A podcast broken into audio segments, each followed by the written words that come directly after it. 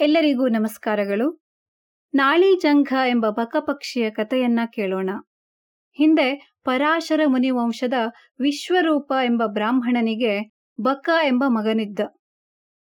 ಉತ್ತರಾಯಣ ಪರ್ವದಲ್ಲಿ ತಂದೆ ದೇವ ಪೂಜೆಯನ್ನ ಮಾಡುತ್ತಿದ್ದಾಗ ಈತ ಶಿವಲಿಂಗವನ್ನ ತೆಗೆದು ತುಪ್ಪದ ಪಾತ್ರೆಯಲ್ಲಿ ಹಾಕಿದ.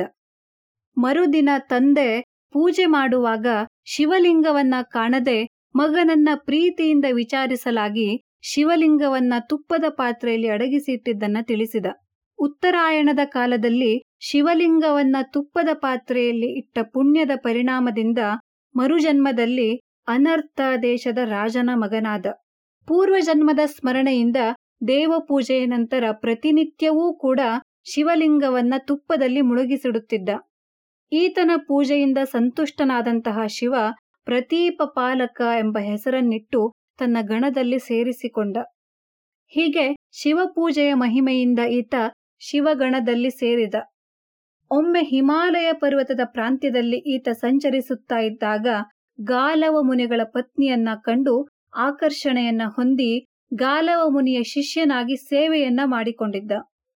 ಒಮ್ಮೆ ಗಾಲವ ಮುನಿಗಳು ಇಲ್ಲದ ಸಂದರ್ಭದಲ್ಲಿ ಅವರ ಪತ್ನಿಯನ್ನ ಅಪಹರಿಸಲು ಹೊರಟನು.